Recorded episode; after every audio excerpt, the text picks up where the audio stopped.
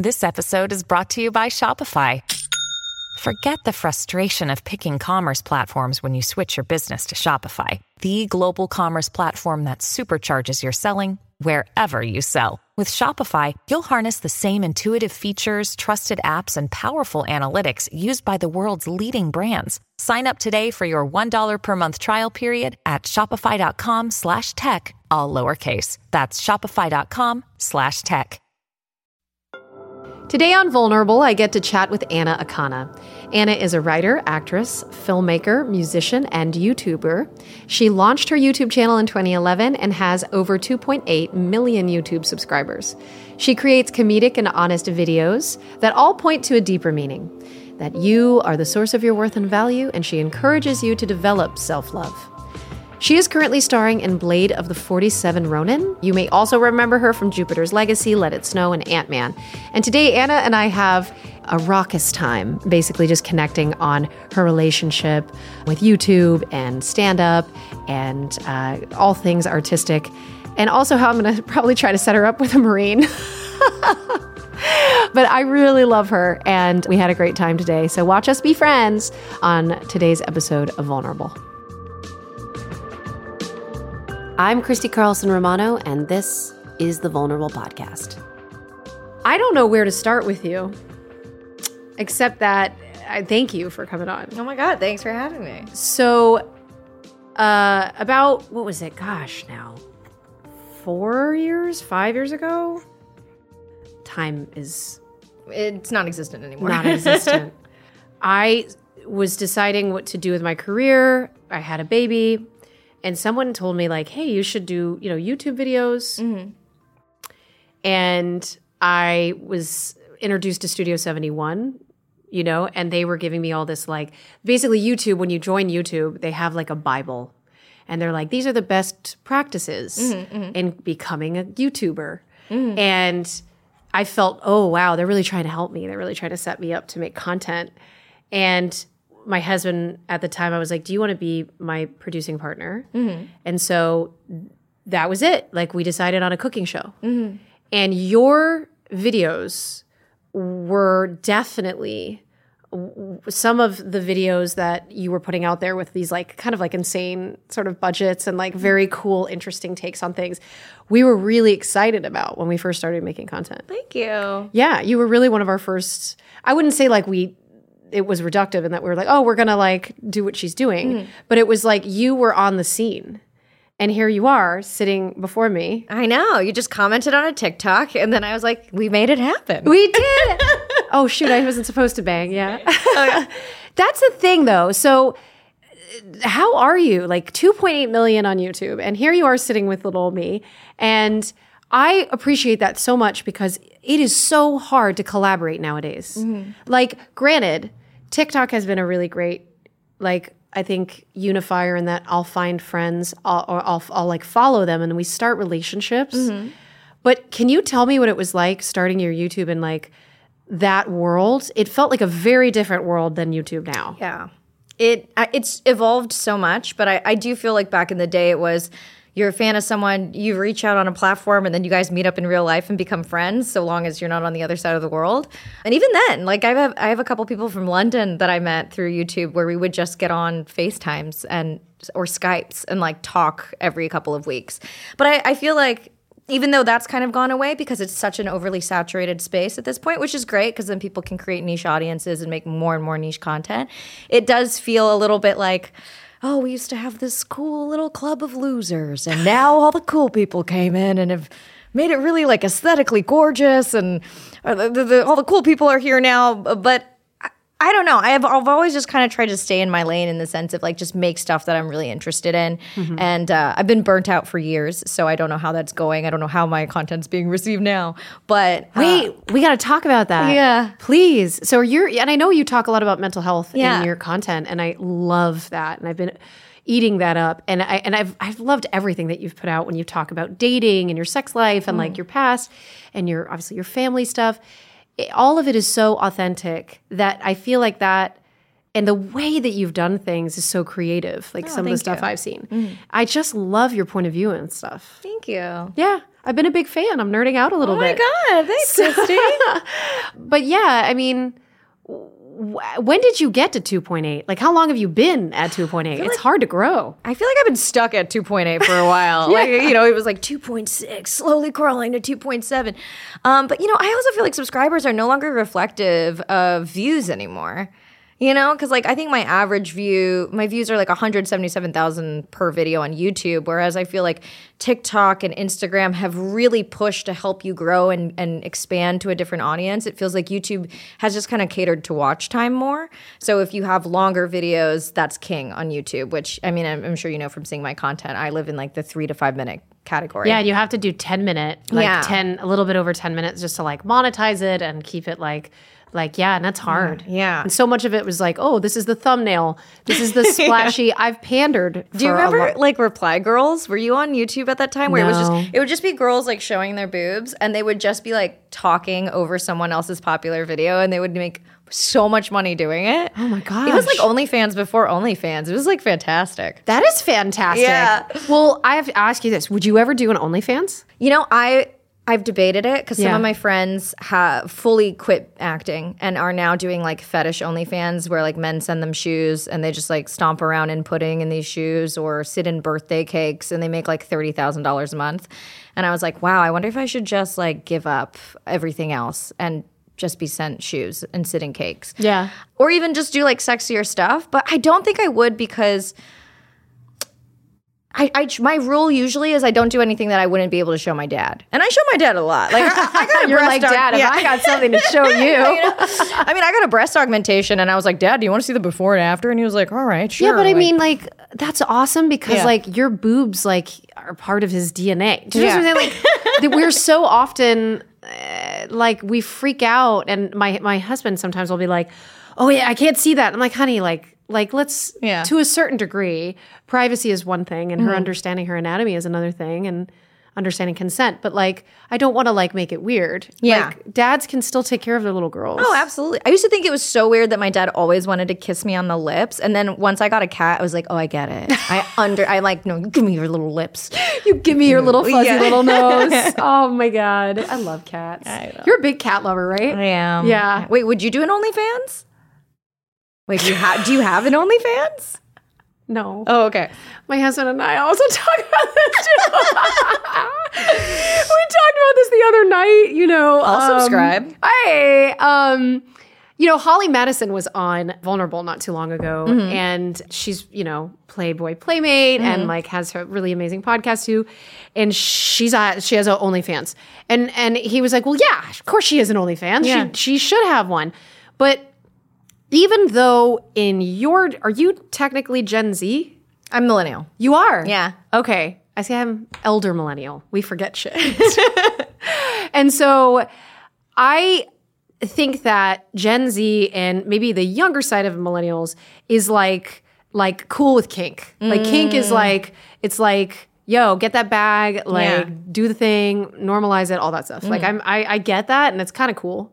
It is. It really is, especially when we talk about like sex work and stuff Yeah. like that, right? Like if if sex work were legal, what that would do for a lot of people. Yeah. Um, it gives so many women the ability to make money during the pandemic too. It was like, wow, go for it. You know, make money at home. exactly. Yeah. In a hygienic, like, and you're, it's like you're, it's like when we're a content creator, you're controlling the narrative. Mm. Yeah. To a certain degree. Yeah. Right. And so I'm sure that there's some drawbacks from OF. Like, I'm sure that women are like, well, I've got to make a certain amount of money now. And, or like, I have commissions for people. Mm. Like, this guy shoots these pictures for me. So I have to, it's kind of probably there's traps that some girls are probably falling into. Yeah. But again, I do, I do think it is, it is really a fascinating thing. I don't think I will do it because I have a lot of things riding on my reputation when it comes to uh, the way that my daughters see me. You know what I'm saying? Like, Mm. yeah, I can't do something that I wouldn't show my daughters. Yeah, that's true. And I would not be showing my daughters. They'd be like, "Mommy, you're so sexy." I know that's the thing. It's like I actually do. I I've recently been doing more thirst trappy things, yes. and I was like uncomfortable with it actually, you know where this all started? Was I was I did a sponsored deal with Fashion Nova. Oh. And and my husband was like, I was like, I need shirts for content. Yeah. Okay. People want to like hate on it because it is fast fashion and it is very ethically like weird. Yeah. And I didn't know that at the time. Yeah. And I was just kind of like, cool, I need like a bunch of different looks because I'm doing all these different videos and they need to be like cheap enough, but I think I'll be able to to pull it off. But then he shows me the the website and I'm like, what the fuck? How am I supposed to wear that? Like, I don't have that butt. I don't have, you know? And so I got into it and I, I said, well, I've got to, you know, this is a deal. I have to honor the commitment. So I'm going to try to make it work the best I can. And what I mm-hmm. found was, of course, the thirstier the look, I was like, wow, like I'm actually getting more engagement. Yes. I mean, that's the trap of it, right? Like, I found that if, the, if I post really thirsty photos, your likes and your comments are insane. But then I get a lot of unfollows as well. Oh. Like, have you noticed that? No, I haven't. I, a lot of my friends were saying the same thing, in which you're like, oh, it's it, it creates so much engagement and it gets on so many more feeds, but maybe that's why the unfollows happen because it's reminding of so, so many people that they're following you and they're like, I don't want to follow this anymore. oh, weird. Yeah, it is very odd. That is so weird. I mean, there is such um such an alchemy Yeah. to all of this that we as and I say we as content creators because I've I've kind of you know I've been at it for a little You're bit a now. content creator. You're here. You have a studio. it's got lighting. You I got, a fucking neon sign. You got you got a neon sign. and it's cute. It's really cute. I like it. Thank you, thank you. Let's. I mean, let's talk about you. I, I love all the stuff we're just jumping into today. Sorry, we just did like a whole OnlyFans side I. I love that though, because so with OnlyFans having some visibility, I think that there are some really amazing stories that are coming out of it, like Bhad Bhabie. Mm-hmm. Yes, that's the Catch Me Outside girl. She went and she spoke at Oxford, and I guess lots of applause. Like they were so excited to see her mm. and hear from her. And she's got a scholarship fund. She made like $50 million. From OnlyFans? That's what I'm saying. It's like she rates to be speaking at What Oxford. am I doing? What am I doing with my life? you know, I think if I wasn't an actor, because I have a bunch of friends who are producers, and some of my friends who are a little more prominent in the acting world have done OnlyFans. Really? Yeah, they make very, very good money, but it's affected their ability to book acting roles significantly. And so, you know, it's weird because it's like, oh, if I take my shirt off for an HBO show, it's prestige. But if I take it off to try to make, you know, five figures a month, then all of a sudden it's trash. It's so arbitrary because like you'll see what's her name from Euphoria who started in corn, as they say. Um, but she started in porn and uh, is it Candy? Is her name? I don't remember, but I know exactly. Big lips girl, right? Yes. Like, no offense to her. I'm No, no, sorry, no. the She knows that. yes. She uses them. Yeah. She loves that. That's like a part of her look. And so she she's been doing really well by sort of normalizing the fact that she's that did this this mm-hmm. sex work mm-hmm. and that she's now this like fun actress and she's doing all these sponsored deals. Yeah. I remember seeing her at I think it was like the Revolve House or one of those like houses where they were sort of making her the the face of it mm. at a festival or something. And and I, I was like, good. Like she's she's she's monetizing Yeah. in a way that's not surrounding porn. Yeah. So mainstream. I think it's great for people who can build a brand in that way. Like Cardi B, I think is very similar. Diablo Cody, where they started off in you know as strippers and then segued into this. It's it's always so fascinating. And the thing I hate most about I guess the whole sector, the idea of it is like the shame that's put upon women for it.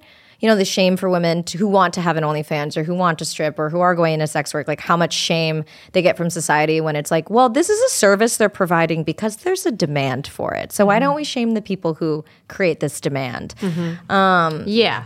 Yeah. Yeah. Absolutely. Well, uh, uh w- the state of feminism is weird, especially the people like that are my age. I feel like we were really into that whole second wave white feminism stuff. Mm-hmm, mm-hmm. That really, really failed us as members of that white feminism movement. Yeah. And I think a lot of us are leaning into either understanding the flaws or starting to understand intersectionality mm-hmm.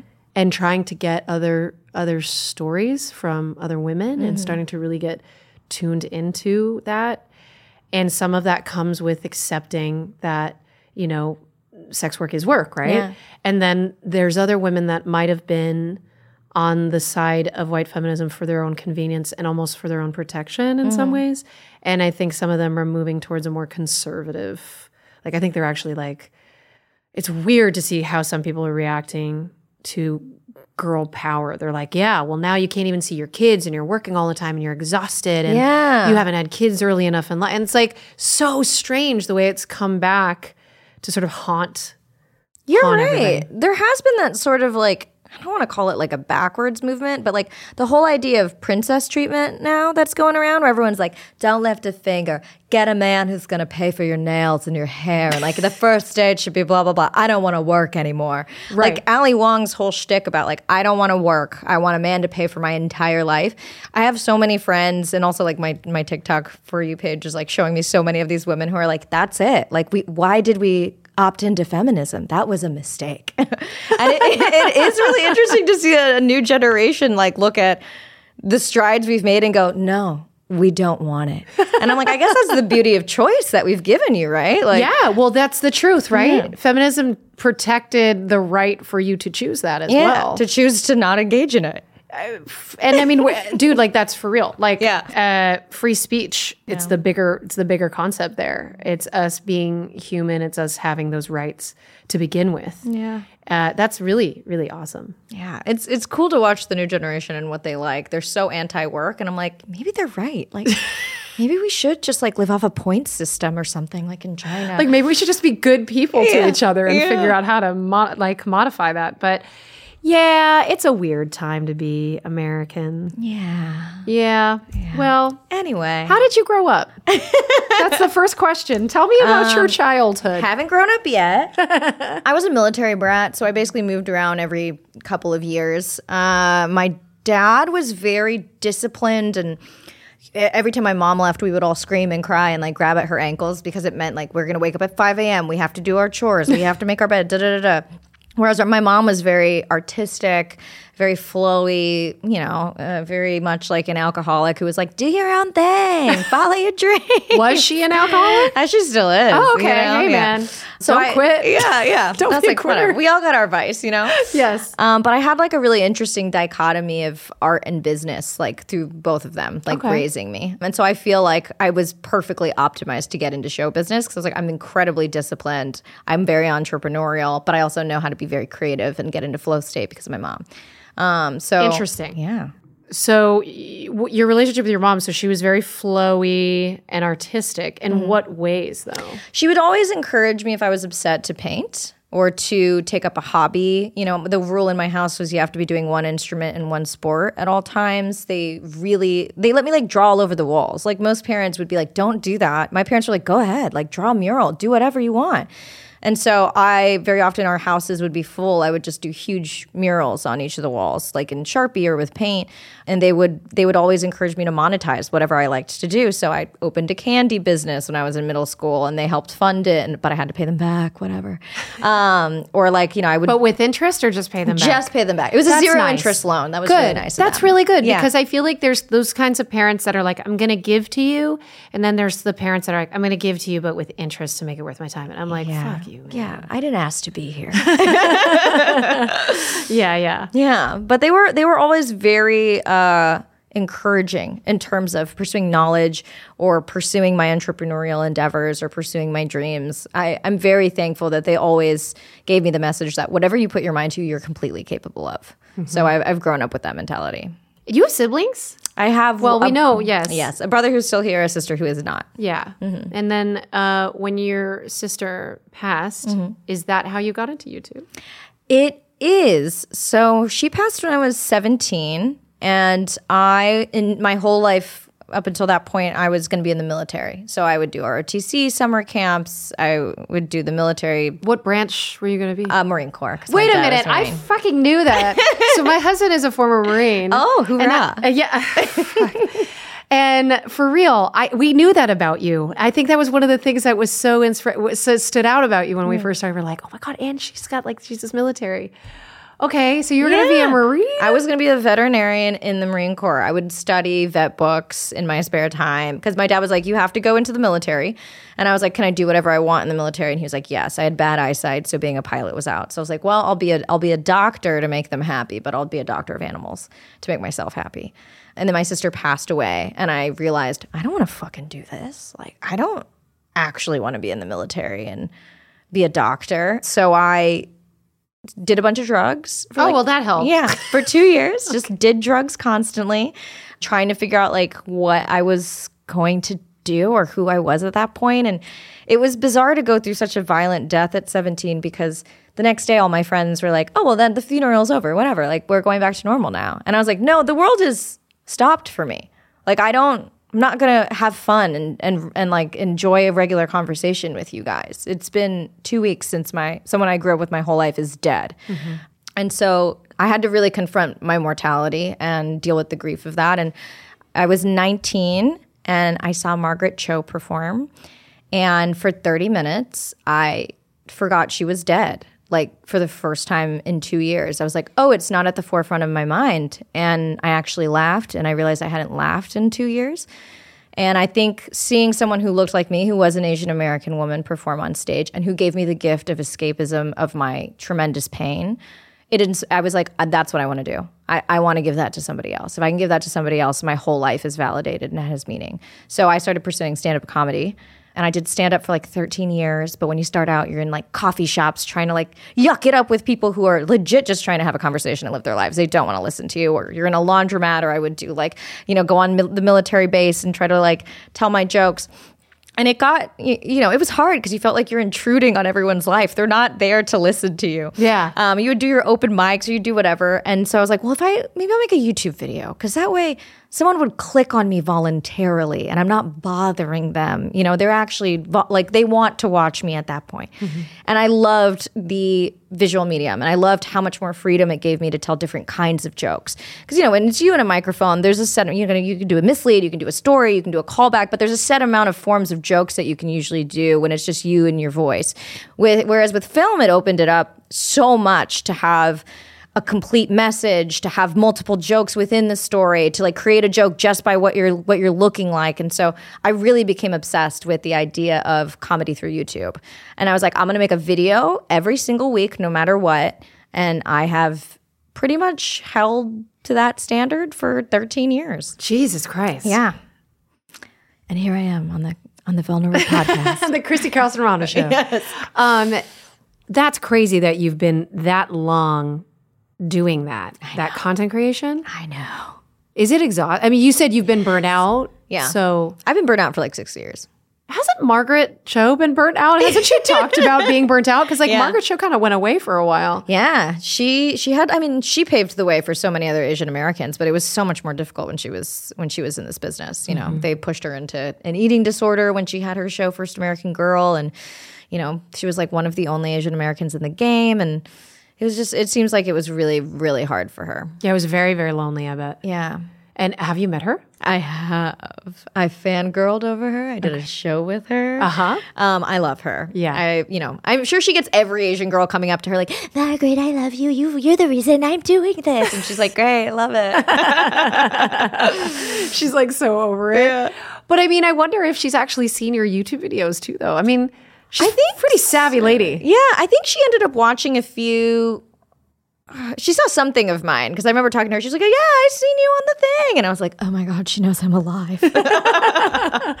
That's amazing. So, she, so you, they say not to meet your Your your heroes, yeah. and so it was a good experience. It was, yeah. She had a fucking killer show when I got to meet her too. She was great. It was when she was she, she got really political in her stand up. I remember she had a joke about oh man, it was like the MIT mass shooting or something, and at the mm-hmm. time it was like the largest mass shooting of all time. And she was like, of course, an Asian American, a mass shooter is going to be on top, like with the most kills. And I was oh like, oh my my God. god, yeah, Very was- dark. Yeah, it was really dark, Yeah. but so politically charged, and it was amazing to see how much she had evolved from when I was 19 to when I was like 27. right. Yeah. That is interesting. Yeah. So, how much had you evolved? Oh man, I was a whole new person. Yeah. Yeah.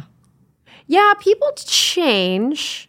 what has fundamentally stayed the same about you though? Because obviously you've you've grown in your content creation, you've hmm. grown in probably in the way that you've approached communicating with your fan base and stuff like that. Mm-hmm. Because I do find that like the longer I've been in the content creation game, the more knowledge I acquire. Yes. You know, it's like you see these like baby creators and you're like, oh, they're coming around. And then it's like you see them, TikTok too, I think. Yeah. Through quarantine, I saw a lot of people start where now here we are and they're like millions and millions of followers. Yeah. Bella, like that, she came out of nowhere with the stupid face zoom thing. and it was like these people, like overnight, but they'd been doing it for a while and they grew into understanding Mm-hmm. themselves. So from the time you first saw Margaret to then, like, I'm curious how much growth happened for you as a comedian. As a comedian, I mean, to answer your first question, I think the only thing that stayed the same is I always try to add value. So I, I'm all about why should somebody give me their attention? Attention is the most prized currency, you know. Time. Yeah, time, attention. That's like the new gold. So I always try to make sure I I go into every piece of content or every show or anything I make at all with what it what am I giving someone? Like what are they actually taking away from this? What is the value?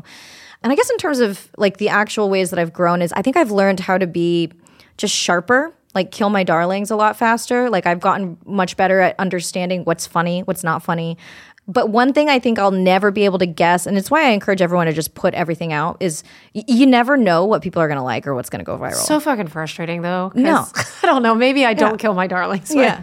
Tell me, please. How do you do No. find out how to do that? I mean, you just I you just got to throw the spaghetti at the wall. You got to make your shit and you got to put it out there because all the videos I've made where I'm like, this has my heart and my soul and I've worked so hard on this and this is my baby. Nobody gives a fuck about it.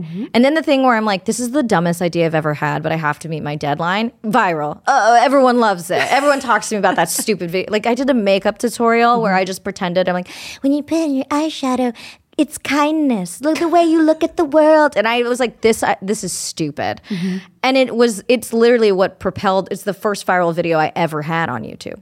it's what got me most of my audience. And I remember being like, I don't understand. I don't understand. Like, and still to this day, I'll make something and I'll be like, this is gonna, this is it. Nobody gives a fuck. and then you're like, I don't know, here's something. And they're like, we love it. Ever, it's, it's viral on LinkedIn. So I always tell, like, especially my brother. you could go viral on LinkedIn. I know. Wait, are you serious? Yes. With what? How? I don't know how, but apparently it was viral on LinkedIn. That's insanity. I know. I was like, LinkedIn's a social network now. Do I need to be on it? Weird. Um, getting followers on LinkedIn. Dude, I'm actually on LinkedIn. Are you? I think What's it's it like? I've never made a profile. Okay, so basically, I quit the business. I quit the business when I was 24, 25. Yeah. I, I don't know if people really realize that I like quit the business, but I like fired my agents. Yeah. I moved to New York. I was also drinking and just partying mm-hmm. my ass mm-hmm. off. And I decided, okay, I'm going to go back to college and I'm going to just like do a LinkedIn and show people, you know, that I can get an internship. And I legit, I have a LinkedIn. It's still active. You go ahead and look at it. And I've got all sorts of special skills and Wow. like all the things I've ever done. Has it gotten you a job? I actually got a job offer in the email like a couple days ago from LinkedIn. Are you gonna do it? Are you gonna get that I should job? I should see I should see like let me you see if I have the LinkedIn app? No, I don't even know how the hell any of that happened. Oh, look here it is. I'm um so and so, senior executive recruiter at Simonsa Hiring Inc. And our client has retained us to fill various senior level positions. And our talent acquisitions manager saw your LinkedIn profile and your background is impressive. like I can't even make this up. Let me know if you're interested and, and we'll set up a call. They didn't say anything about the job at all. Yeah, it's Yeah. a shady business. He probably is like wants money or something. Oh my god! Or they want to give you money, talent acquisition. They want to acquire It's you. an OnlyFans. It's an OnlyFans. thing. bringing it back. See? Yeah, I try. I do try. So 2.8 is fucking hard to get. And it's it's I'm at I'm at 3 and this isn't by no means like comparison at Yeah. all. Like uh my frustration is shared with you Mm-hmm. in that creating content that panders Mm-hmm. but is still authentic. It's a day it's a daily struggle. Yeah. Oh yeah. And like I actually have help and I'm kind of interested in how you've staffed up because there's no way that, f- that you can fucking do this on your own. I mean, I write, direct, and act, and then I have a. In terms of crew, I have a DP, a sound guy, a grip, and an editor, and then uh, sometimes Bethany Radloff does animations for my videos. But So there's there's trusted people that have come along the way, but in the beginning it was like you. oh, in the beginning, it was like I'm dragging my vacuum into the frame and like pulling focus and putting a lav on and clapping and then editing. It was insane. It took me like a week to make one video all the time. yeah, and now the turnaround is so fast. I know. And it's amazing what people do just on TikTok alone by themselves. I don't understand. I mean, I think the thing I, I envy about Gen I feel like so old saying this, but I'm like, back in our day, we didn't have makeup tutorials. So like, I look at all these kids that are like 16 to 20 and they look like a flawlessly beautiful contour. And I'm like, They oh have no pores. They have no pore. I was like, you don't understand. They've been doing skincare routines. They've been since getting they were- Botox since Yeah. they were like 12. I was like, oh my God. I was like, you look like more of a woman than I am, and I'm twice your age. I don't know if that's like a really technically a good thing, I don't know. I was like, ah. but they look good. Yeah. For now, I you know. know. But they can learn anything they want. that's true. anything they want, they can look up Uh, and and discover how to do. Yeah. Like there are some people who actually figured out they have whistle tone registers because they were just like, oh, I'll look up vocal lesson classes and figured out they're amazing at a certain hobby. Is this the girl that's like a seagull? She does Yes. impressions of a seagull. Yes. I saw this recently. I wish I knew her handle, but oh, yeah. she does seagull impressions. I'm sure it's a hashtag. No, but now she did you see her do a siren mermaid? I did, and it was beautiful. it was gore. I was like, Jesus Christ. Yeah. We should monetize this. Yeah, I know. Go- I'll go to the opera for this. Well, how do you monetize TikTok? Do you know? I think there's a creators fund. I'm not a I part of it, but I hear it's we're talking, like, nothing. actual money. uh, my guess would be sponsorships. Like even like YouTube, n- n- my AdSense revenue is like two grand a month. I, Wow, you're so I I can't tell people how much my ad revenue is. Yeah? Okay, well, I, I I know what it is, and it's it's enough for me to cover what I need to cover, kind Yeah. of mentality. But it's interesting how like I work with my husband as my producing partner, and so he's been in that conversation of growth when it came to understanding the mm. analytics and and really decoding like. Yeah. YouTube, for better or for worse, gives you a lot of like tools. They give you a big blueprint on audience retention and they give you lots of passive aggr- aggressive like um, suggestions on your thumbnails and these are what's performing this is what's not oh yeah, I hate those updates. Nobody cared about this video. you suck yeah. thank you youtube i already knew that Yeah. fucker but yeah i mean they, they try Yeah. as much as a, a multi-billion dollar corporation could possibly help you Yeah. not all of us are going to be mr beast and i actually know mr beast's like manager he's a really great guy reed and we've talked to him about developing things Yeah. and um, it, it, in some ways developing like you said it's kind of lightning in a bottle Yeah. and and i think one of the first things they told me in youtube too was like throw everything to see what sticks Yeah. Yeah. And you just don't know. Like, also, you can have some things go viral way after the fact. One of my friends did one of those like Dorito commercial submissions. And I think three or four years after it was uploaded, it just got somewhere that propelled it into the millions of views. And they were like, what the fuck is going on? They started receiving all these checks from YouTube and they were like, oh. And so now they were like, let's recreate this since people like this. So they were, they did a bunch of stuff in that vein and were able to create a business out of it. really Yeah. I'm trying to think if I've seen it. I saw some Doritos ads, but I feel like Doritos is always. And did Doritos like sponsor it, or did no, they say it was, okay? when Doritos was doing the um the It contest where the you, contest, yeah, yeah, yeah, where you yeah. Mm-hmm. created your own stuff. Yeah, I recently saw something. It must have been your friends. yeah. interesting. It's interesting. just so wild. It's so wild. You It never know. It is, and then sometimes you do. Mm-hmm. I will say though that like sometimes you do know when something is going to work, Mm-hmm. and you have to do it. Yeah. We obviously we've talked about pandering way too much, so I don't I don't need Yeah. to go into it because like I don't want to have to keep doing impossible shit. That's all That's basically what I'm saying. no more People tag me in so many Kim, and then there's a Kim Possible filter on TikTok, and I'm like, I'll fucking use it. Fine. Yes. Yeah. Would you say you're you have a pretty dark sense of humor, Yeah.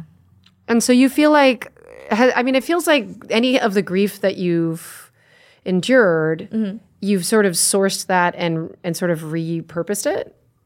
Oh yeah. The only point of trauma is to monetize it. I'm like, otherwise, why does it exist? If Hmm. I can't make money from my trauma, it's useless to me.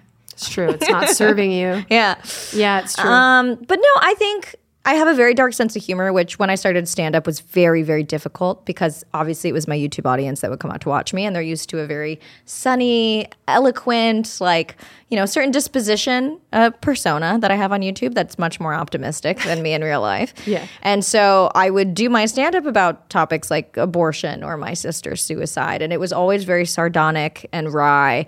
And they were not used to it and they did not like it. They didn't laugh. No, they were. It was a lot of groans. It was like, and people were very upset. They were very, you know, I got, I had people wait around after the show and be like, "What is this? Like, Oh my God. why would you say these things?" And I'm like, "Bro, it's stand up. Like, what do you think? Yeah. it's a whole different medium, and this is the way I want to express myself in this medium." Yes. Um, but eventually I got to a really good point with it where I feel like people kind of started to understand it and were accepting of it. But it was a rough transition in the beginning to From YouTube to stand up. well, I was doing both at the same time, but Right. once I had an uh, an audience per se, they didn't like seeing a different version of me on stage than they were used to on screen, and so getting them to sort of bridge the gap between sort of like optimist Anna and nihilistic Anna in these two different mediums was a it was a tall order. Interesting. Yeah. Would you say that you found a medium or you've started making content that kind of bridges that though? I get uh, Because I recently saw a really cool video of you on TikTok, I think it was, where you were really open about the procedures that you've had done. oh yeah, the cosmetic enhancements I've had. yeah, I'm sorry, but I thought it was ballsy and cool, and I was instantly hooked. And I was like, "Fucking yes, yes." And I, um, I, I have started to do little things here and there, and mm-hmm. so I was really fascinated with the way that you just approached it. And you're like, "Yeah, man, this is what I do, and this is why I do it." Mm-hmm. And I wouldn't say that that was super sunny, mm-hmm. but I also wouldn't say that was nihilist. yeah. I guess TikTok does feel like a little bit of a bridge between the two, but TikTok still I feel like what really does well on TikTok is is exactly what I love, which is takeaway value. Like everyone's watching a TikTok to learn something, at least in, in my vertical and my for you page. Is I'm like, what am I learning from you? What are you what knowledge are you giving me to help me incorporate in my life so that I can live a better life? And so I think with particularly the the cos- cosmetic enhancement stuff. I mean, I'd made a video that was just straight up puns about my my breast augmentation. So I, you know, people because people kept speculating online, like, oh my god, like she used to have no tits. It was just like nipples on. Yeah, right there. They're lovely. no, this is fake. I'm looking for them. now. Yeah. They're not fake. You paid for them. Well, yeah, They're yours. Yeah, they're mine now. It's like I have extensions in my hair. They're my hair. yeah, I paid for it. yeah. and I was like, you know, I was. I was just really I remember the first time I got them done and I wore like a shirt like this and mm-hmm. someone like looked at my chest and was like, "Wow, I've never experienced They're that not that big. Come on now. I Well, mean, when I wear a nice, when I wear like a shirt, it- but I mm-hmm. loved it. That was mm-hmm. the whole thing. Yeah. At least like to go from no boobs to just being like, I have boobs that I can weaponize now was Yeah. fantastic. And I just was like, I want to try for 10 years to see what it's like to be a woman with breasts. And so far, I love it. it is great. Yeah. I lost my boobs. Oh, after pregnancy? Yeah, after after uh, breastfeeding for the last child for way too long. I breastfed my child for fucking three years. Oh my God. Which I think some people, uh, it's becoming more normalized to breastfeed your child for as long as you feel like it. Yeah. You know, I think maybe five is still a little bit old. Like, Yeah. I think Coco had her kid, like, who was like five or so, Yeah. like, still doing it. But Save on formula, I guess. you do, especially when there's a fucking shortage. Yeah. And yeah. But yeah, I, I, I lost them. They're gone. well, Dr. Eugene Kim, if you ever feel like it. Okay, I He's might need a- done so many of my friends. Yeah. Um, so, what's your friend group like here in LA? I left LA and I have very few friends still here. I have a lot of really great teammates that Mm-hmm. I work with, but like friendships and living in LA Yeah. and being a lady with beautiful breasts in LA, like what, what is that Uh, like? These girls are my best friends. Um, diamonds. No, actually, it's weird. You know, I think friendships go through seasons. I've had this. Uh, I've always wondered if it was me because I grew up in so many different places, and you get you know close with someone really fast, and then you leave, and you never see them ever again your whole life. And so I've had friendships f- like fall the fucking part in LA. And I just went through a big rupture with my best friends recently. sucks. Yeah, it's it's like worse than a breakup. it is a breakup, though. Yeah. Yeah. Yeah. It's fucking awful. And it's worse with women who are your friends than like at least a guy you're like whatever. But like with your girlfriends you're like oh, this is going to carry on in my soul forever. yeah. Um, it's like a death. It is. Yeah, I still mourn the loss of a friend from my wedding. She was supposed to be my maid of honor. Oh, wow. But I had a complicated history with my my sister, and I said, okay, I need to make my sister my maid of honor. Mm-hmm. And it just so happened that my wedding was on New Year's Eve, and this former friend's birthday was also on New Year's Eve. Mm. And so she was very sensitive, I guess, about her birthday. Yeah. And I didn't do enough to accommodate her feeling like she was loved. Yeah. And I think she had some issues that she hadn't brought up to me. Mm. And so I was told by one of the bridesmaids who was like holding her hand the whole time, you know, she's really not okay. Like, and I'm like literally sitting in my dress eating my wedding cake. Yeah. And I'm like, what the fuck is happening? And so she comes over to me and we just start, I, I just, I'm like, are you okay? Like, are you, she's like, it's okay. We'll talk about it later. We'll, Yeah. we'll talk about it.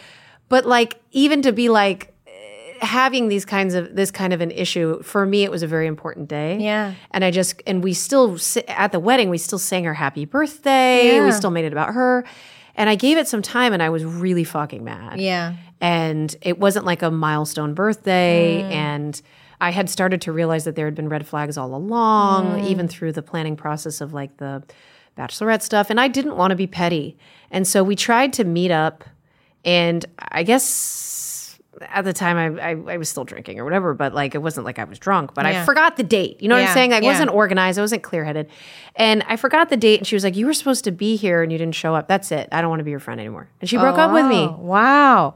yeah I'm so sorry. Oh, I'm okay. That I also, I mean, I'm on the other side of that. I was supposed to be someone's maid of honor and I got uninvited to the wedding. yeah. The the the whole maid of honor and the whole bridesmaid trope. Yeah. What the fuck? It's not. It's very outdated. I feel like eh, weddings, they bring out the worst in absolutely everyone. I think it's such, eh, we have such expectations around it societally. And who knows, maybe this will happen to me as well, like if and when I get married. But so far in my experience, like I have lost friends over weddings. Because also, I have never really been a bridesmaid and I was invited to be a bridesmaid for certain people. And I didn't know you have to like do certain things. Like there's no like manual you get of like when you're a bridesmaid, these are the things you're obligated to do. And even then I was like, well, if I don't want to do that, do you really want my do you really want me to like show up and do all of these things that make me incredibly uncomfortable that are not me that I don't want to do? Does it, doesn't mean that much to you? Um, but I don't know. My best friend uh kind of my cat died 2 days before her bachelorette party. So I was drinking and I was crying and I was a mess At the bachelorette. at the bachelorette. Gotcha, gotcha. But when my cat had died, she was like, "Should we move the bachelorette?" And I was like, "No, we're not going to move your bachelorette, you know, because of me." And I think I should have just said, "I love you. I, I shouldn't come to this because I was a fucking mess." And my dad had also decided to quote unquote relieve himself of the responsibility of being my father and go fight in the Ukrainian war. Oh, sorry. What the fuck? Yeah, so like Okay, I don't see that on my. I haven't really talked about it. Okay. Yeah, but Okay. So like every day I was wondering if he was going to die, and every day I was treating my cat with a feeding tube to keep her alive. And also, this is a cat when I got when I was 17, right after my sister committed suicide. And so I always told myself, my sister put her soul into this cat to keep me company. So I was reliving my sister's death, wondering, okay, if my dad dies, like how do I know? How do I get his body back? Like, do I ship it? Do I cremate it? Do we put his ashes in the urn with my sister? It was a lot. It was just like a lot. But yeah, she broke up with me over email. She wouldn't even talk to me in person. She was just like, goodbye. And so I was like, oh, okay. All right. And uh, that fucking sucks. it sucks. But I was also like, this is, I will say, when she did that, I was like, this is the greatest thing you could have ever given me because I was forced to confront my worst fear, which is everyone I love leaving or dying. And so I confronted that and I was like, oh, I'm okay. Like, I'm okay. you were? I was. I mean, like it wasn't okay, okay, but it in the sense of like I didn't have suicidal ideation. I didn't like jump off my fucking roof. Uh, You know, I was like, oh, this is what I've been afraid of this whole time is everyone leaving and or dying. And now that this has happened, I'm like, it's not as worse as the hype that was in my head, if that makes sense. I was like, I can always make new friends. Like, my dad ended up coming back and he was alive and he was okay. And my brother and I patched things up. And like, even though my cat had died, I was like, you know what? I gave her six months of life with quality care. Like, I was like, I did everything I could with the tools that I had at the time. And even though I wish I could go back and do it all better and make that day special for her, I was like, you know what? I was still going through a lot. I was going through death. And I, it's not like I timed it out that way. It's not like I had any bad intentions. So I made my peace with it and I felt okay with it. Do you go to therapy? I do. I want to go to therapy. I just, I was going to therapy and doing EMDR. Ooh. and it was really intense. Yeah. What And about then- CBT? What is it? Cognitive behavioral therapy? Sure, yeah. Yeah. But what is what are those techniques or what is It's two different modes of, of therapy, but CBT is about rewiring your? Oh, brain. I think we were doing that. I think she was implementing different techniques from CBT and and EMDR. Okay. Yeah, I think I think she was uh, doing a lot of shit on my crazy brain. Yeah. and it was it was starting to really affect my my not my parenting, but like Mm-hmm. my approach to the day and like. I was headed towards probably needing like antidepressants. I was like, wow, I, I think this is going to be a really hard season for me. Yeah. And and you know, it was an internal conversation that I was having with my husband. And he's like, yeah, I think this is really hard to manage everything. And I was like, okay, I need to reframe my relationship to therapy right now so that it's serving the greater good of everyone. And Yeah. like, it's very hard Yeah. when you're trying to deal with your traumas to also still be present in the life that you're living. So Yeah. that, I guess that's why I kind of am curious about how you're doing. Like, is the therapy helping? 'Cause, I Therapy mean, helps so damn. so much. you see, do you like your therapist? I love my fucking therapist. She's amazing. Yeah. Yeah. She's a. I've had a lot of different therapists over the years, and very often they were like retire because they tend to be like older men. But this woman is like a young, hip, like she's a new mom. She specializes in attachment, which is where all of my shit shows up. Most of my recent videos are all just her advice that I package. You're like, you "Thanks for the Yeah. content." I'm like, paid 150 for this. Here Yeah. you go, monetizing it. Yeah. Um, but yeah, she she is fantastic, and I think therapy is hard. Like no one wants to look in a mirror and be like, let me confront my shadow self and like heal my inner child and blah, blah, blah. Yeah. You know, let me talk. Like, it always comes back to fucking mommy or daddy. You know what I mean? And you're like, I'm so over this. How, how much did my mom and dad mess me up? And like, why can't I just get over it? Oof. And I have kids, so that's like one other thing. It's like, God damn it, I'm I'm already messing up. I'm sure you're doing great. We're trying. We're taking it a day at a time. Yeah. Yeah. Um. So then, your relationship with your parents is great. It's okay. I think I'm one of the lessons I'm learning recently is to just accept them for who they are, to stop hoping that they'll be different. And once I did that, I was like, oh, I'm not upset all the time. How do they feel about your social media success? They're very supportive. They've been in a couple of videos, but they're they have a weird attitude where they're like, "Okay, we can't be in any videos for a while. We don't want people to have too much of us. like, we need to give them a break." Like, "Okay." I'm sorry. Who? What? Okay. Yeah. There's like some people on TikTok whose parents are like part of every one of their like fun little videos. I mean, if I was a kid living at home, I would absolutely include my parents in all my TikToks. Hey, so let's let's talk about all of this stuff that you're doing right now, mm-hmm. please. So we've got your new movie Blade of the 47 Ronin is on Netflix currently. Yes. Yeah, We were you're- number 3 in the United States. You're Luna. Yes, I'm Luna. and that's a beautiful name and and so like what was what was that like for you i mean i know you've acted and you've done your own things and obviously you're comedic and you have no fear of the camera but what was this like for you It was great because it was an all Asian cast set in Budapest, so against European architecture, which I never really thought I would, would be an environment that I would have an all Asian cast and crew with. It was just a phenomenal experience. I love shooting overseas. I love being immersed in a different culture. We had a Hungarian crew and a US crew, so the Hungarian crew would constantly be teaching us like how to speak their language and we also had crew fly in from Japan who were stunts, so sometimes it would be like I talk to the AD in English, he talks to his crew in Hungarian, then I'll talk to the stunt team in Japanese and then, you know, so it was like Wow. It was a very multilingual set. It was just yeah, it was great. Like uh, Budapest is beautiful. I love how you're saying I, it's apparently the correct pronunciation. I, i'm fully aware of budapest I know. I kept saying Budapest, and they were getting a little upset. so I was like, "I'll say Budapest," and it's been drilled into me. Got it. But no, it was it was an amazing experience, and to even get to be on number three on Netflix, I was blown away and surprised, and it's been wonderful to see how how well it's done. have you seen any correlation have you found like new fans fol- following you finding you or have people just kind of already been present I don't. I, I mean, I you know I got two thousand followers on Instagram. The That's hard to do these days. I know Instagram is so fucking hard to grow. it's capped off I know. I think it's they also love reels now. Apparently, I don't know. Every platform is trying to be every other platform. like, make up your fucking mind. yeah i think actually tiktok has something that's similar to BeReal right now I know. i'm like i'm not doing it No, I'm not doing. I'll do a live. Yeah. Every now and then, but like, I can't even do a live. I'm so fucking busy. I'm tired. Yeah, yeah. I'll just live a nap. I'll be like, here you go. Someone nap with They me. They do that. Really? Mm-hmm. Do you want to know what they do? What? And I think they're actually in Japan and places like this where they will literally be in a weird torture chamber where it has a bed and it's either a female, it's sometimes male, and they'll be like, "Give me a heart," and it has, oh my god, it's so fucking weird. Basically, like it's a, it's it looks like a torture room. Okay, and it, and on almost like Saw or something, and there's like a picture that says, "Do hearts if you want me to scream." Do do like another emoji if you want loud metal music. Like there's some weird stuff on TikTok oh, in the Oh, live. like a kink fulfillment, I guess. it's so, TikTok actually does have some really weird stuff going on.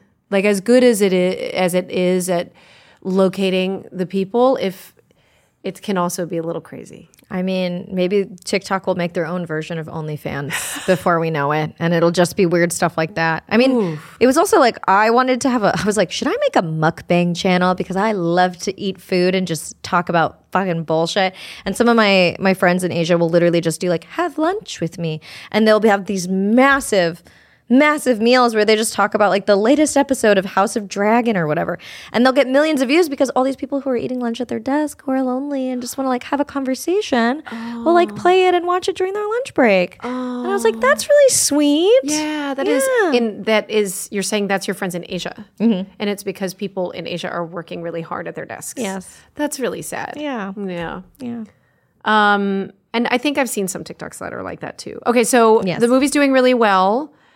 Do you think there'll be another one? Do you want to work with Netflix again? I usually work with Netflix. A lot of my a lot of my category is uh, my catalog is actually with them. Um, love them. I actually have a show with them now that's in development that I'm writing. So okay, we'll see Can if we get say, greenlit. I was going to say, can you say anything about I it? don't think I'm allowed to, so I'll play it safe. Okay, cool. Before they message me like, "What the fuck?" um, but no, it's been great. They've been like amazing to develop with. They're like very tuned in creatively and like have amazing notes. So So, and you're also executive producing uh, this one, yes, yes, I am. this, the one that you're in development. The one development. that I'm with? writing, yeah, Okay, great. That's all we can talk about. Then. yes. Okay. that's all we can say. Well, I mean, let's talk about your music, It is I music. please. So, when exactly were you finding your voice throughout all of the social media stuff? Mm-hmm. How was that happening? Well, I used to do comedy music. So in my stand up routine, I would play acoustic guitar and I would sing silly songs like The One That Got Away. And it's about, you find out it's about a guy who like escaped my basement. I'm like looking for him. But uh, I actually always thought real, quote unquote, real music was scarier than stand up. Because I was like, with stand up, you know if you're doing well or if you're doing bad immediately. You have audible feedback. With music, I'm like, you're just doing it to silence and you don't know if they're vibing or not. Like, how do you know if anyone is vibing to this?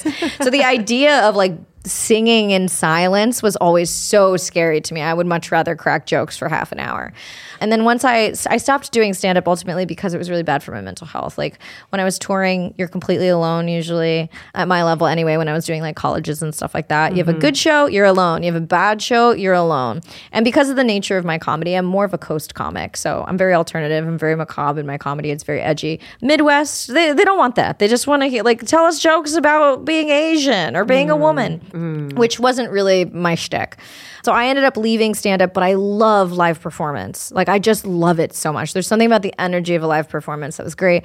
And because I'd always been terrified of music, I was like, well, that's what I got to do. Like the things you're the most afraid of, the things that you're avoiding the most, that's what you have to do to push yourself outside of your comfort zone and grow. So I uh, started doing that. Wow. Man, what is this voice inside you that keeps telling you to do the things that you fear? Why? What do you fear, Gracie? uh, everything. Yeah? I'm pretty fearful. I, I I live in a constant state of fear. okay. And it's definitely something that I've got to work on. But you're really inspirational in this way, in that you just kind of tackle everything. This is going to be sort of a sort of a weird question, but do you feel connected to your sister's voice? Or? Oh, all the time. She was, I love telling this story. She was a dancer. And every year for the talent show, she would get her friends and she would teach them a dance. And then the day of the talent show, they would all fucking bail. And she would just go up and do the dance that she choreographed by herself. And I was always like, I was a very shy child, very fearful. I couldn't even ask like a store clerk where the bathroom was. I had to like whisper in my brother's ear, ear and he would have to go ask the clerk in my stead. And so I always feel like my personas that I have when I'm when I've been doing stand up or when I'm performing, like I try to channel my sister's energy and like the way that she was so brave and fearless always on stage.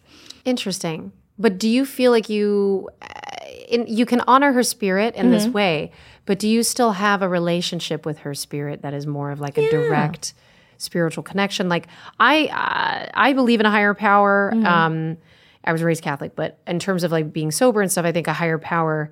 The more you listen to it and the more you honor it, Mm-hmm. I feel like the louder that voice can become in the way that it helps you. Absolutely. So I just find it kind of interesting that you seem so guided to to tackle those things that you fear. Yeah, I also believe in a higher power. Don't know what it is, don't need to know.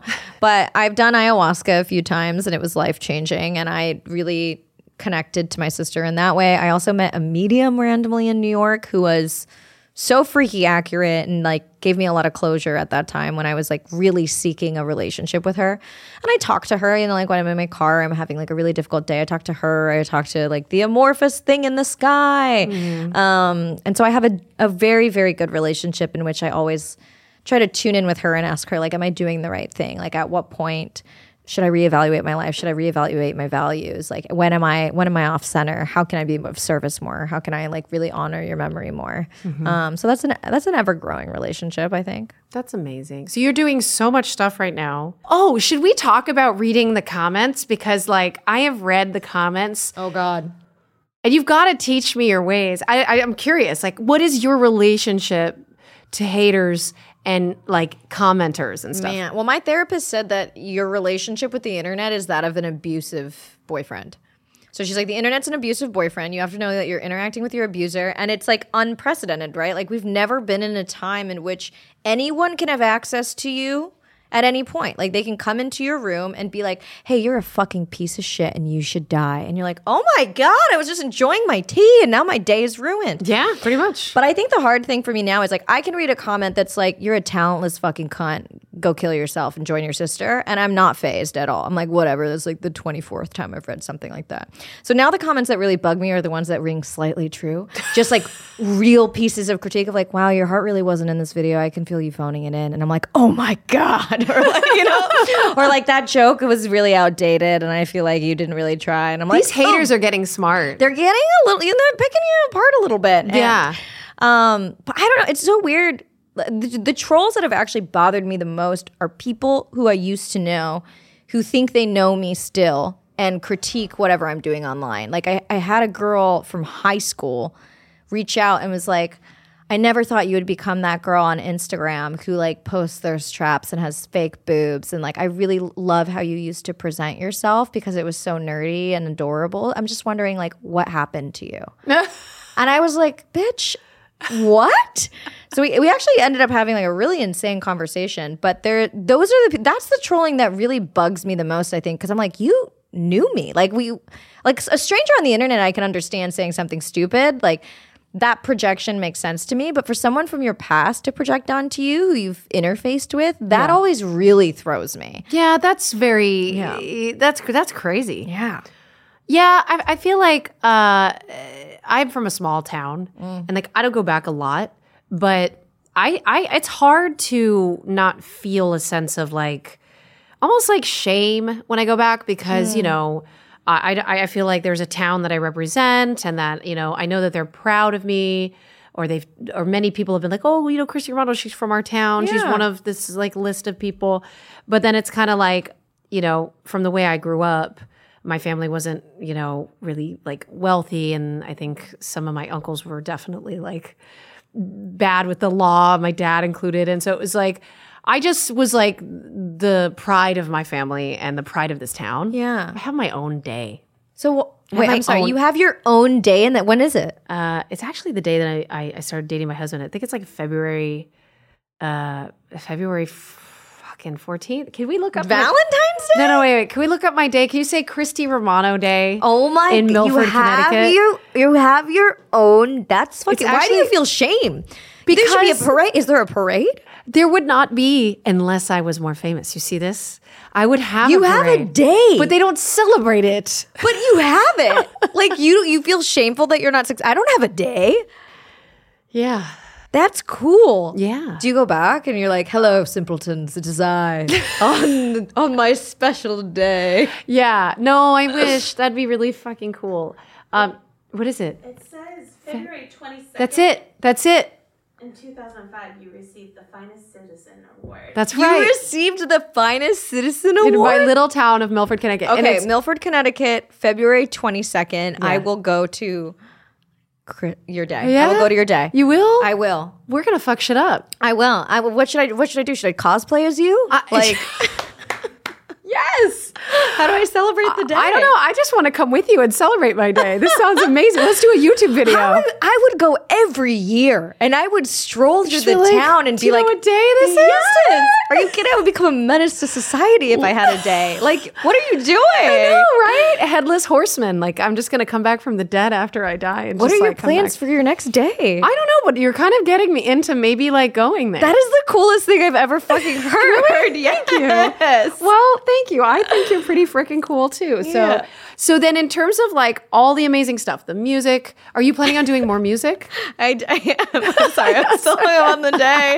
I'm like, well, I'm, my achievements mean nothing. I have not been awarded the finest citizen. It's just a small, small town, but it's very so small- cool. Um, yes, I have more music coming out. I'm basically releasing a single every uh, every six weeks because uh, the algorithm likes singles and they don't like albums anymore. Oof. Yeah, they like they like bits of singles. Yes. Which uh, Bo Burnham definitely said. Oh, yeah. long ago. Yeah. Oh, he is one eloquent man. He is, isn't he? Yeah. I, could, I mean, he's taken, but I know. y'all would have made a good couple. Oh, thank you. I have a cardboard cutout of Bo in my home. so, who's your type? Are you are you seeing anybody right now? Um, I've been on the apps. I keep getting banned from Hinge for impersonating myself. So I'm currently using my brother's number and profile um, on it. So But if you see, yeah. So if you see me, please don't please don't report me. I am running out of numbers to use. what about Raya? See, I never did any of that stuff, but I mean, uh, I'm glad you didn't. Like honestly, it's a hellscape out there. I've heard these things. Yeah, I mean, it's just you know, you, you meet people and you're like, either you like them and they're not as into you, or vice versa. Like, and it's making me realize the extent of of how difficult it can be to find a connection. Because dating in LA is like talking to someone and they're looking over your shoulder to see who just arrived at the party. So yeah, it's it's going okay though. I'm I'm staying optimistic and trying to have fun. They, yeah, I mean, you need. uh, We were just talking about breaking up with a friend, like a best friend. I think I think it's friends are really important too. Yeah. Have you have you replaced that old friend with a newer, better friend? I mean, I've actually just like gotten closer to some of my other friends because I also think like pandemic, the nature of pandemic, we all went through a great culling of our circles, right? Like, you just couldn't see anyone anymore, and so you became extremely codependent with the people that were in your pod and that That's you true. could see. They became like your village that you would normally utilize as supportive, just became like a very tiny island. So I'm like reaching back out to my village. I also was gonna try to do the the BFF function on Bumble and find like a BFF because there's like a one for like friendship on Bumble. yeah, we have one for moms called Peanut. That's so cute. Yeah. I haven't really used it, but yeah. You should. You should put I have a day. February 22nd. Milford. Let's go, mom. You are so funny. Are you so no more stand up? You're too funny though. I'll, I'll go back to it when I'm like 50 when you fucking want to, you're gonna go back to it. Okay, and then I want to see you acting more and stuff. And obviously, you're working with Netflix and you're Yes. you're in development. But is there anything else that you? Man, I was supposed to do the new Mike Sure show. So he made like um, the Good Place. He was involved with Parks and Rec, all that good stuff. He's my comedy icon, and I was supposed to play Kristen Bell's love interest. Ooh, But uh, there's been a big reshuffling. You know, Oh, like there's always, been- always. You know, the merger and the streamer number, quarterly oh, numbers. now are it's bad. November, so Yeah. I'll talk to you next year. Yeah. So that actually we got canceled before we even started filming. Um, so they've been trying to find another home for that, but it. I, I'm I'm not keeping my hopes up. Yeah, yeah. But we'll see. I mean, I'm back on the audition grind, but it's it's just such an interesting. I'm curious how it was for you as a kid because now it feels like they have an offer out to a name and they audition everyone every anyway, and they give you 14 pages to memorize, and you find out they've already like sealed the deal with a name actor, so everything feels pointless. Yeah, I mean, it, it's completely different business than when we started. Yeah. I, I think that I, I look back and I'm like, wow, that made what our way made so much more sense to me in some ways because there was on, only so many slots to fill. And that the way agencies worked was that the top agencies would have colored envelopes. Um, yeah, they would have different, just different stickers that have, you know, their submission envelopes in. And so those would go to the top of the pile. Oh, wow. So you would get prioritized to have your audition slot. And so, and then of course, casting people would want certain people, right? Yeah. But now it's not that way since the pandemic. I feel like it's never going to go back because everyone's doing like, uh, you know, auditions not in person and it's just straight through Vimeo Tapes, or yeah. Dropbox or whatever. You're not getting any feedback. Yeah. We used to get feedback. Yeah. Feedback was actually really helpful because if you didn't understand your brand, like I think one of the good things about starting off on your own in the way that you did as a creator is like you really know your fucking brand. Mm. You know your pain points, you know what you're trying to work on, but like you know who you are. You know your brand of comedy. Mm. And so that also makes everyone it's also like the best demo for for somebody to hire you from that. Yeah. Like, oh yeah, I know what I'm getting with her. Um Do you still act? I can't say that I do, but it's not something that I would not do. It's just that look, I have a 5 and a 3-year-old, and so I want to be there for them and I don't want to be on set for like 12 hours a day. Yeah. Um, But I I'm in a weird place with finding myself in content creation some independence from the business. Mm-hmm. So I'm living there right now as there's sort of this like little safe place for now. I mean, it does afford a lot of flexibility and freedom, like being able to make your own schedule. If you're just flying out to bulk shoot a bunch of content, you know, That's what I'm doing. Yeah, it's it's perfect, 'cause then you don't have to spend that much time away from your children. Yeah. And so, really, that's where my heart and my head is at right now in mm. just having some structure because I wasn't acting and getting a ton of auditions before. And I had a great fan base that didn't know where to find me. Yeah. Hence YouTube. Yeah. And so, uh, as even though I don't have even a million followers yet, I guess. Yeah, she's manifesting it now. I, I don't look at it like you said, like I'm not looking at those numbers as a as a means to the views or connecting and engaging. I'm at a million right now on TikTok and that means a lot to me because I feel like I've really earned it. Yeah. And that I am eh, very engaged and very like part of something that also ends up becoming sponsored content or whatever. It, it all kind of ties together. So I'm moving at my own pace um, after having a life and a career in the industry that was really not my own to yeah. to have. What's your mission statement now? Um, get paid. Actually, no. Right now, my mission statement away from um, like I guess creating authentic content that I can back, whether it's sponsored or not. Like I actually do shop at Walmart. Mm-hmm. Like I actually really do enjoy some of the stuff that I have to do for my sponsors. So I'm like, I like I like doing that stuff. It makes me kind of happy. Yeah. And maybe that's the Disney kid in me that's like, I'll sell a product. You want to sell a product? I will sell a product. Yeah, I mean, right now what I'm doing is I'm trying to fix child labor laws I love that. in the industry. yeah. I'm not actively doing that in like um I don't have a foundation yet. I don't have a legislation written out, but what I'm doing right now is I'm organizing with folks like Alyson Stoner.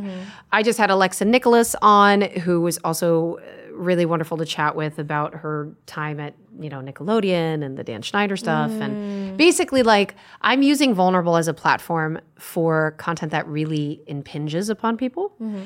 and it's a jumping off point, but I'm not sure where I'm going with it. Mm. Well, I mean, you can only find that out through continuing to do it, right? And that might evolve. I'm throwing it. I'm throwing yeah, you're throwing it, out at the wall. Yeah. and it does take a little bit of time, but I think that good things do take some time. yeah. So I'm still putting myself out there. Acting is a mixed bag for me. Yeah. But if you call me and you're like, "Hey, bitch, leave Austin, Texas and come," I would, I would, I would do anything to work with you. Perfect. Good to know. Thank you so much. Oh my God. For coming on. Obviously, where can we find you? I'm on everything as myself, Anna Akana. Except Hinge. Ex- uh, no, Hinge, I'm Anna Akana too. You are? Yeah. But not Bumble. No, I, I I am. thought you were on your brother's thing. Oh on no, but I Hinge. have I just changed over all of the information to my information. But you can only you have to sign up with a phone number, and so my phone number is banned. Got it. Yes. That's like me and Etsy. oh, are you banned? They banned me big time on Etsy. I, I, I was trying to sell shirts and I had like some case disputes or something because of shipping.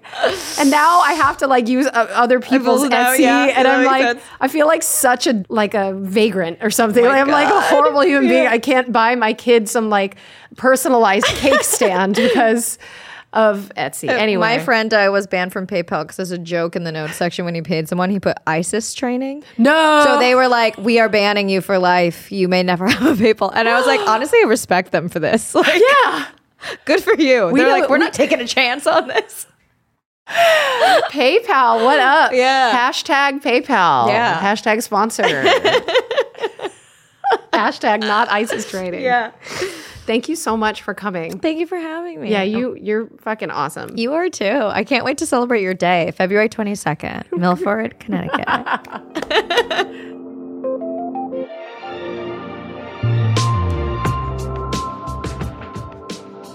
Vulnerable is hosted by me, Christy Carlson Romano, produced by Elizabeth Joy Wyndham, and executive produced by Brendan Rooney.